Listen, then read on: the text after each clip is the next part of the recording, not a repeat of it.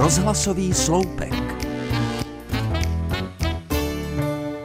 Ráda dostávám kitky a těším se z jejich vůně, barev a taky pohledu na ně ve váze.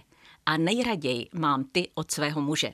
S nadšením je přijímám a vím, že ve chvíli, kdy je kupoval, neukázal bezmyšlenkovitě na nějakou uvázanou kytici, ale přemýšlel o tom, jestli mi udělá radost. Dobře také ví, že u nás se kitky zásadně nenosí na svátky, narozeniny a podobná výročí. Důležitý je přece moment překvapení, prostě obdarovat toho druhého ve chvíli, kdy to vůbec nečeká. Prošli jsme takhle spolu už více než 50 let a on nikdy nepotřeboval nějaký kalendářový důvod, aby se zastavil v květinářství. Moje babička Justýna vždycky říkávala, že nejdůležitější je dávat dárky z lásky. I proto ji víc potěšily lískové oříšky, které děda utrhl cestou na procházce se psem, než drahá bomboniéra v narozeninový den.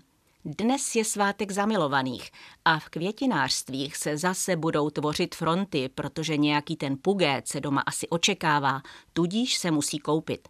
Slovo musím nemám ze zásady ráda. A stejně tak i můj muž.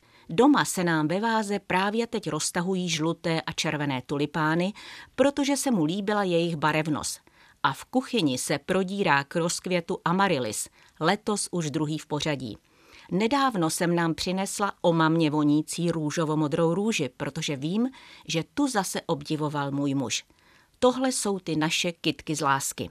Ty valentínské necháváme těm, kdo svoje květinové rituály teprve hledají. Ostatně i první krůčky na budoucí dlouhé cestě životem se přece počítají.